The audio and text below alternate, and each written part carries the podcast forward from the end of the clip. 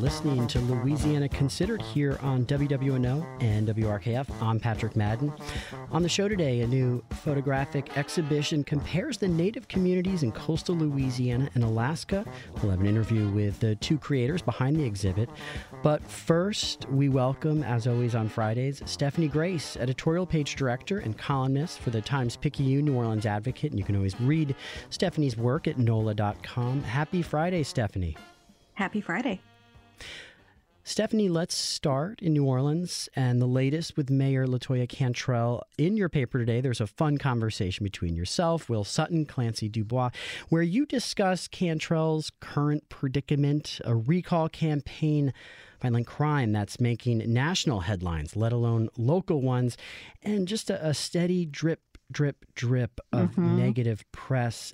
And the question the three of you try to answer is can the mayor regain the public's trust? So give us some of the, the, the takeaways here. Sure. Well, we are a year after, a little over a year after Latoya Cantrell being sworn into her second term, second four year term. So we've got another three years, unless the recall is um, successful, and we're only a couple weeks away from the deadline to know whether that will be the case. There's, of course, a recall drive that's gotten quite a few signatures. It needs even more. It needs 20% of all registered voters. And, you know, they are short of that. And the last, you know, the last group is going to be hardest to get, I think but the deadline is Ash Wednesday. So we're going to go through Mardi Gras and then find out whether we're having a recall election. And of course, the procedure is not that she's out of office, it's that it triggers an election. Um, and it's so, you know, the question is can she survive that? And also, can she really regain the public's trust? I think is the bigger issue because it, most people think, we all agreed, we think she will get past this recall. That doesn't mean everything's okay. Um, in fact, one of the things I think we're all hearing from people is even people who don't necessarily support a recall, don't know what would happen, don't know that somebody else would necessarily be that much better. They hope they get she gets the message that people are um, not happy on a lot of fronts. And those fronts are, you know, they range from obviously the crime and the state of streets and the fact that street work starts and then it stops inexplicably and you know go down the list short-term rentals you know the some of the people she's hired and the personal stuff the flying first class and uh, on the city dime the kind of the more salacious part of it where she's spending time at the Pontalba, which is a city owned apartment. And there's a, you know, she was kind of, it's suggested in the, with a police officer who's part of her security detail, suggested in his, uh, by his soon to be ex wife, I guess, that something's going on there. And that's not, you know, that's private business, but it's also public business um, in ways that, you know, kind of how she's spending her time, how she's using city property.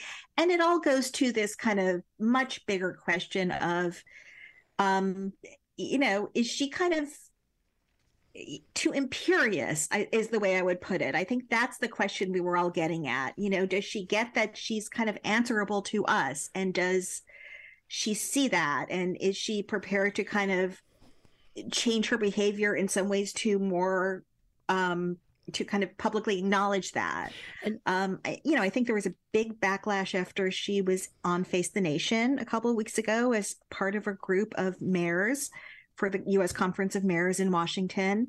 And she really kind of portrayed it. She was asked about the murder rate, still first in the nation. And she said, you know, the first excuse she gave was COVID. It's like, well, that doesn't ring true because everyone had COVID. And she also said, you know, we've turned things around. And I don't think right. there's, you know, some of the statistics are going down and that's great, but, you know, it, it, it is not solved. So th- this didn't really just kind of ring true to a lot of people and honest. And, and Stephanie, and this comes up in the uh, discussion in the paper, but the appointment for the next police chief, mm-hmm. you know, it, it seemed almost as a, a, proxy battle between the, the council and the mayor, right? Yes. But it also seems like it, it could be, you know, a way if, you know, the path the, the mayor chooses, you know, whether it's do the national search, which is what the mm-hmm. council mm-hmm. is really pushing for, or bring someone from in-house. But it seems like that that could be a, a, a an opportunity for the mayor. Absolutely. I wrote a column at um, around New Year's with kind of predictions. I do this every year. And one of the things I wrote was that the thing that could help her most turn it around is to get a rock star police chief who who makes a noticeable difference. And this is what happened with Mark Morial. You know, it was his first term when he hired Richard Pennington from Washington. And there is this debate does it have to be somebody from outside or not? She has kind of planted her flag somewhat with an internal candidate, Michelle Woodfork, um, first woman police chief, first black woman police chief. So a lot of symbolic um, value there and, you know, very well regarded, but doesn't need to be somebody who really just blows things up and really changes the culture in a grand way. Or can it be somebody who came up internally? so you know that's an in- interesting debate and the other interesting debate is what does the council do because they just because of latoya cantrell's problems they kind of just got this authority from voters to oversee her appointments so this is the first test of that for both of them mm. and and Stephanie, let's turn to the the other big political story happening. That's the governor's race. Um, mm-hmm you know, on the Republican side, we've talked about this. Attorney General Jeff Landry, you know, he's clearly established his candidacy as a front runner. He's in the sort of hard right lane. Right. And there's been a lot of trial balloons floated for perhaps more moderate Republicans. Big names like uh, Senators Cassidy, Kennedy, among others, all have eventually said they do not want to run. There's been mm-hmm. one exception. That's Congressman Garrett Graves, who still sounds like he could be on the fence and increasingly you know, it seems like he's he doesn't appreciate the state party, Republican Party, telling him to to to not run. Uh, he definitely does not. Of course, that was Louis Gurvich, who's the chair of the state Republican Party, which cast its lot very early on with Jeff Landry. Hugely controversial move because Landry, again, represents kind of the far right Trumpy constituency. There are a lot of Republicans who like that, but there are a lot of Republicans who don't. And um, what happened is Gurvich kind of went public and almost criticized Garrett Graves for considering running and and you know letting down the people who sent him to Washington. I don't think Garrett Graves liked that. I think he saw that as trying to preempt him. Um, last week he got some key assignments from Kevin McCarthy, the new House Speaker. So, you know, there was kind of a feeling, okay, that's he's made his decision. That's what he's going to do.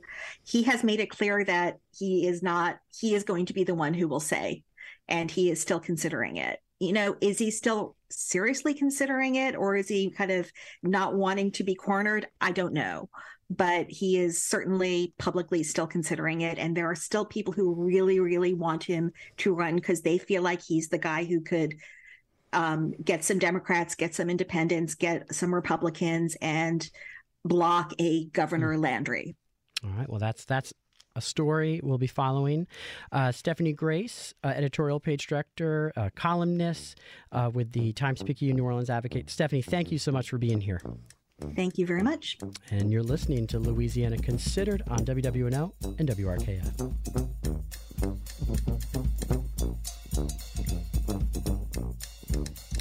And I'm Patrick Madden. Now through February 24th at the Cary Saurage Community Arts Center in Baton Rouge is Preserving Our Place, a photographic exhibition this display offers visual art from native communities in coastal South Louisiana and coastal far west Alaska. The images attest to the climate tragedies of the artists' native homes. WRKF's Adam Voss spoke with the artists as they compared and contrasted their images. Here is his conversation with Chantel Comardelle, Tribal Executive Secretary of the Jean Charles Choctaw Nation and co creator of the exhibit, and Dennis Davis, community artist of the native Inupiaq village of uh, Shishmaref, Alaska. Chantel, I want to give this first question to you because you are co curator of this exhibit. Can you explain for us the theme of the exhibit and what we'll see here? Yeah, so um, so we are just together sharing our stories of our communities uh, that are facing climate issues right now. So both Shishmaref and the island of St. Charles um, are heavily um, on the front lines dealing with climate change, sea level rise, permafrost melting.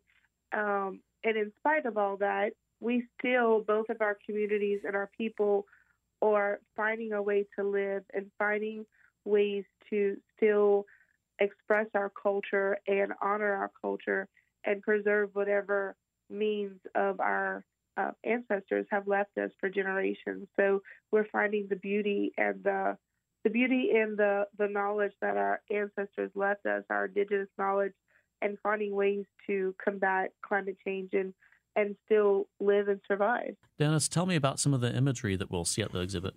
so some of the images you'll see of my village is like the the erosion of the roads. You'll see some of the racks where we prepare our, our food for the winter is washing away. Then you'll see some pictures of just in general life in the village where I come from in Alaska. So, Alaska and Louisiana, even knowing that we're talking about coastal areas in both cases, to the casual listener, they might still seem like very different places, different environments with really divergent concerns. How much is that the case or isn't that the case, Chantel? So, ironically, we're fighting different battles, but it's the same war. So they're fighting the permafrost uh, melting and eroding away. We're fighting subsided sea level rise from that permafrost melting and um, from the Mississippi River.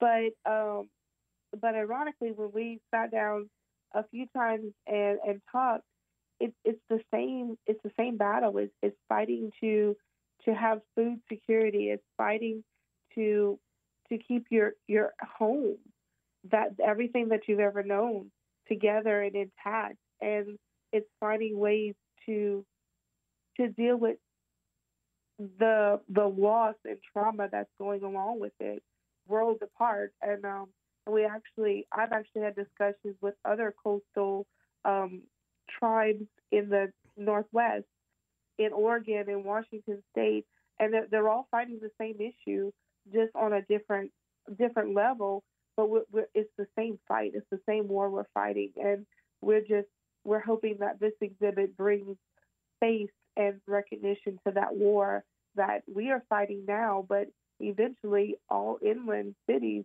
will be fighting that in that war as well against climate and environmental changes. Dennis, what visual cues do you use to tie together the environmental concerns from both coastal regions that they might have in common? Are there some mutual or shared visual indications from both South Louisiana and far western Alaska that you can that you can photograph and show people? Well, I mean, just the whole the whole principle of like erosion.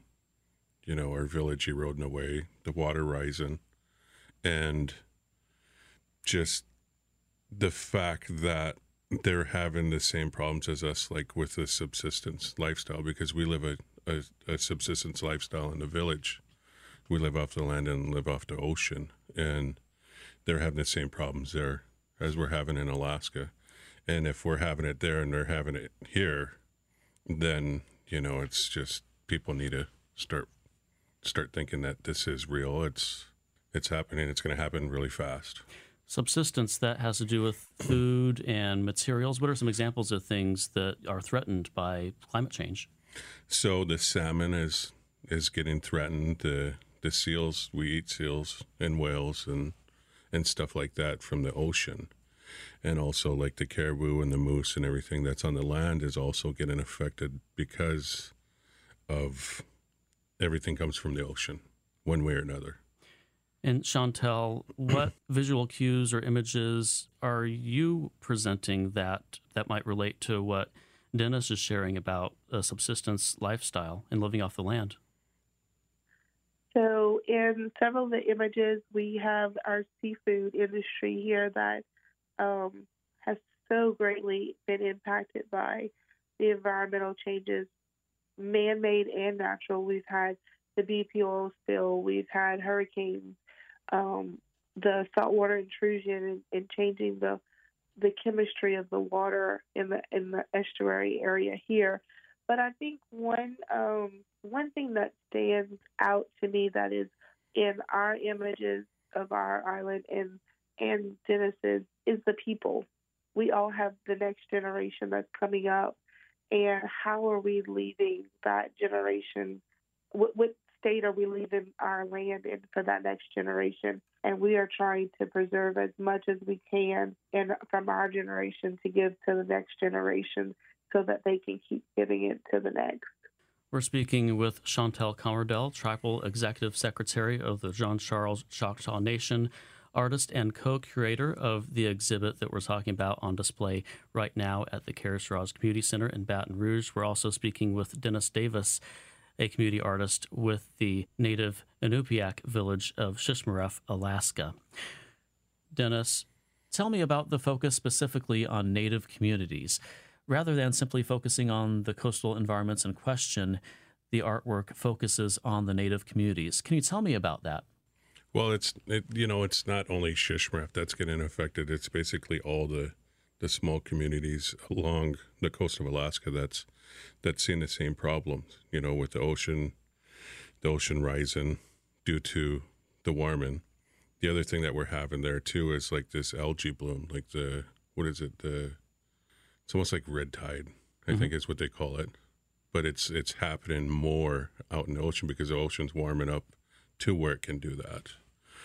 And just trying to give, you know, let people know like what's happening there because it's the way I really look at it is like we're out of sight, out of mind. Mm-hmm. Because we're where I come from, it's like a village of like 700 people. We're in Louisiana right now, and I don't see why they're having a hard time, like we're having a hard time, where everything's accessible to Louisiana, mm-hmm. a lot easier than Alaska. So, you know, just trying to help our help our people out. You know. Chantel, do you see some of the same challenges as far as awareness? We hear a lot about climate change in South Louisiana, but the focus on Native communities. Yeah, that that is a surprising similarity that we do have. You know, historically, Native people were pushed um, out of their ancestral homeland further and further west. And the here in Louisiana specifically, they were pushed further and further into the wetlands, and so that's where they they end up settling is along the coast. Majority of them in here in South Southeast Louisiana, and for that reason, they are the the land that we were on is was considered uninhabitable land by the government in the early 1800s. So that's why they had no problem letting the Native Americans live along the coast. But at the same time, they still have no problem letting it go away because it's not affecting the main population. It's just affecting um, the, the Native Americans, the marginalized communities. And it's not just natives, you're correct, that are dealing with this. It's other minority groups that are just struggling to get um, support in every aspect. And we're just trying to bring attention to that. But, you know, it is environmental justice should be equal across all races, but it is not at the moment. So you're holding a reception on Saturday evening. What conversations do you hope to have with Louisianans about the art and about the environmental issues that the art brings to our attention? You know, I just basically want to just figure out how or just just have conversation with just anybody like what what's basically going on you know what's happening there what's happening here. And if anybody has any questions i'd love to answer them. And then just you know share our story too so. Chantel what do you hope people will take away from the exhibit? I hope we can reach new people. So we talk a lot about climate change in academics, in um, political arenas, but we don't realize that climate change doesn't just affect the land, the the amount of productivity the land has. It affects communities at all levels. It, it affects the education. We recently had our community school closed um, due to lack of participation in the school system because people migrating off out of the area. So it affects not just where you live, it affects every aspect of your life. And art isn't um, immune to that. And Dennis, we're also talking about art here. Can you tell me what you think it is about an image, photography, which is part of this exhibit, that communicates something about coastal awareness that simply reading about it in the news might not? Well, it's like that saying, like, a, a picture's worth a thousand words you know, you I, I tend to try and figure out like the best the best picture I can take, but to not show too much of the bad, just enough to let you feel like what it's what we're going through. You know, like what I'm feeling is like what I'm putting into the picture. Mm-hmm. You know, so that way I hopefully get so hopefully the people can understand like what I'm going through when I'm taking the picture. But not too much misery in one frame. Yeah, not too much misery in one frame because you don't want to just lose. You don't want to lose the audience. You know, I mean, you just want to get them just enough, give them just enough so they can keep on going and just see more. Dennis Davis, community artist of the native Inupiaq village of Shishmaref, Alaska. Thank you for your time today. Thank you for having us. And Chantel Comardelle is Tribal Executive Secretary of the Jean Charles Choctaw Nation, is an artist and co-curator of this exhibit. Chantel, thank you for your time today. Thank you so much. And you're listening to Louisiana Considered here on WWNO in New Orleans and WRKF in Baton Rouge. I'm Patrick Madden. In 2020, Mardi Gras was the launching point for a surge in COVID 19 cases throughout the Gulf South. And this year, there's more in the air, like flu and RSV. Gulf States newsroom reporter Shalina Chatlani spoke with health officials about what to expect this year and how to stay safe. Mardi Gras in New Orleans is a recipe for fun, but the tightly packed crowds also make it an easy place to catch a respiratory virus like COVID 19, the flu, or RSV. The good news is we've probably hit the peak for all three, both nationally and statewide. That's New Orleans health officer Dr. Jennifer Avegno. She says the surge in cases for those three viruses happened earlier than expected this season. That being said, I wouldn't be surprised if we had a bump in infectious diseases of a variety of types after Mardi Gras, because that wouldn't be unusual. This particular strain of COVID 19 is spreading rapidly. New Orleans has a high vaccination rate, but Tulane University epidemiologist Susan Hassig says that being vaccinated won't necessarily stop you from getting sick. So it can still knock you on your back for a week and you can feel pretty miserable, even if you're under 30. Avegno and Hassig say people should get tested, stay home if they are sick, and try to mask up inside crowded areas. And since hospital systems are understaffed, try options outside the emergency department if there's an injury that's not too serious. For the Gulf States Newsroom, I'm Shalina Chatlani.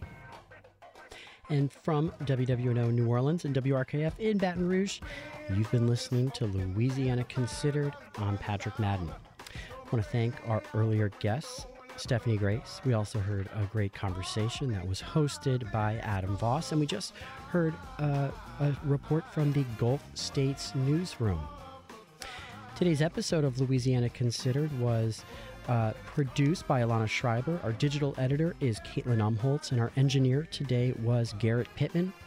You can always listen to Louisiana Considered Monday through Friday at noon and 7:30 p.m. It's available on Spotify, Google Play, and wherever you get your podcasts.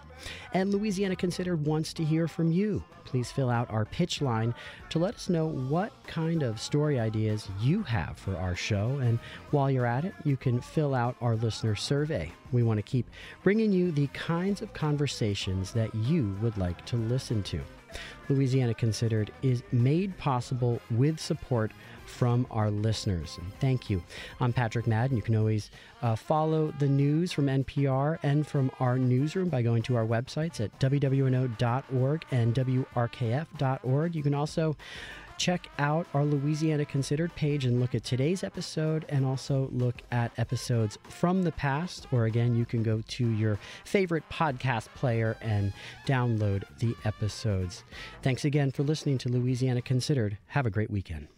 Major support for Louisiana Considered provided by Rouse's Markets, a Louisiana shopping experience. More at rouses.com, with additional support from the Sazerac House.